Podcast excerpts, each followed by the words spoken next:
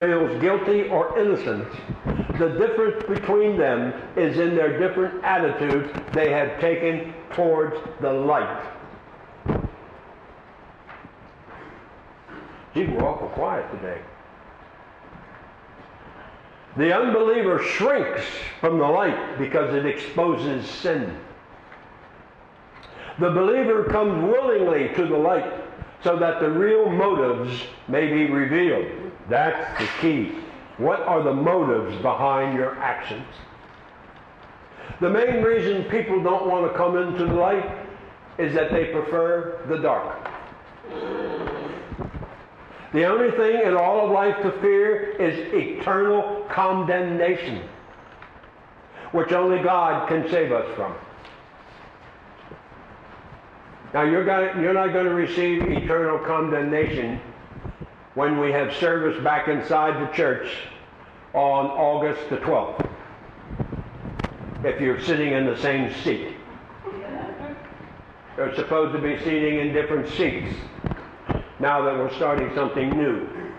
August the 5th, there are going to be other people here. We'll let that pass. But on August the 12th, we want to see you sitting in different seats. If you stand in the, back, in the back, look, there's plenty of room up front. I've always thought that, a, that the, the pew should be on a conveyor belt.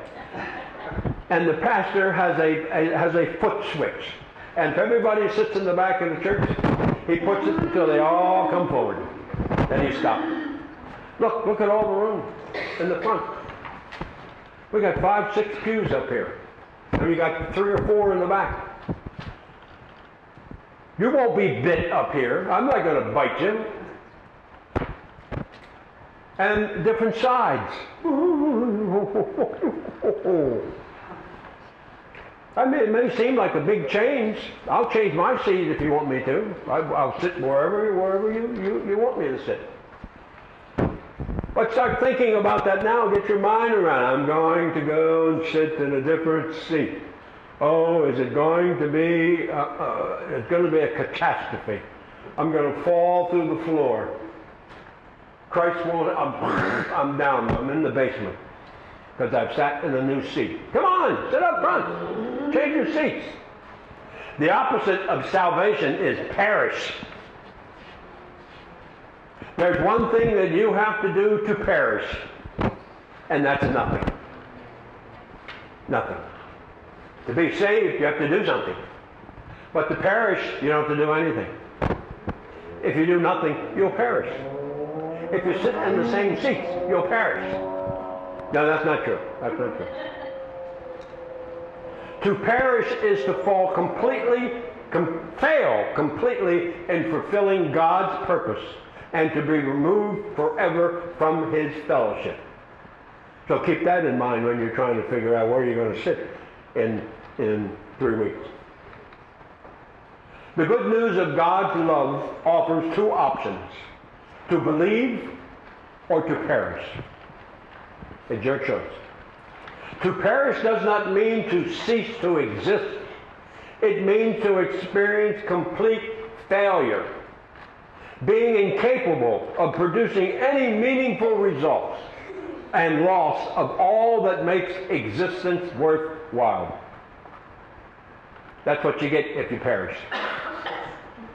If we believe in Jesus Christ and all he stands for, if we are prepared to stake our lives, our souls, our destiny on the truth of what he says and does, if we act on the assumption that this will bear our weight and venture out on it, then and only then, through Christ, will we achieve what this passage and what the Bible is telling us and receive our just reward eternal life. I hope we all, all of you, experience it. I pray for you every day. I hope you will experience eternal life, although I have nothing to do with it. You have something to do with it by doing something. By doing nothing, you're going to perish. Now I may be meeting you down there. Maybe I'm going to perish. I don't know. Time will time will tell as we as we uh, uh, uh, go along. Maybe the Global Methodist Church doesn't like the preachers with a sense of humor. Mm, They'll all be banned. We're going to ordain all of you except D.B. King. You get out of there. You're not going to be ordained. Your, your humor is too, too far out.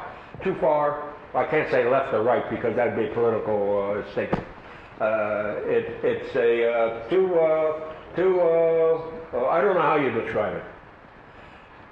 My, my father had a sense of humor. My grandfather had a sense of humor. But it was a, nothing like my sense of humor. Nothing like my, my, I don't know where I got mine from. It certainly wasn't my mother, I know that. Uh, she didn't have a sense of humor. Uh, and and uh, if, if, if, if she was standing next to me now and I started to ramble on, she would be poking me in the side and say, Stop that, let's go. And I would continue rambling on and I would embarrass her. And uh, uh, who knows? But I pray for everybody here to have eternal, eternal life. And you need to be praying that you will have eternal life. So let us pray. Dear God, you have shown in your word that Christ is the center of your life. Let us take your example and apply it to our lives, making Christ the center of our lives as well. Amen. Let us now stand and sing our hymn of guidance. God be with you. Words are on the screen, or it's number 602 in the hymnal.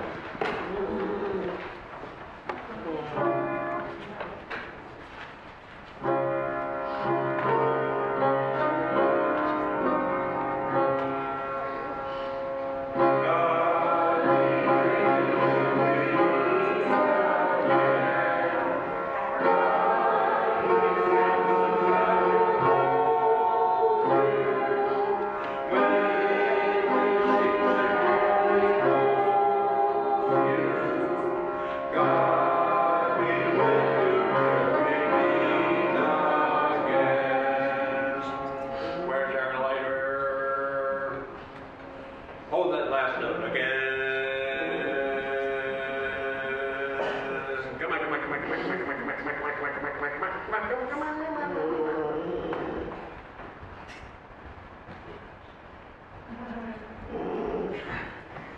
know what you're doing? Yeah. That won't work, but you can put them out. Mm-hmm.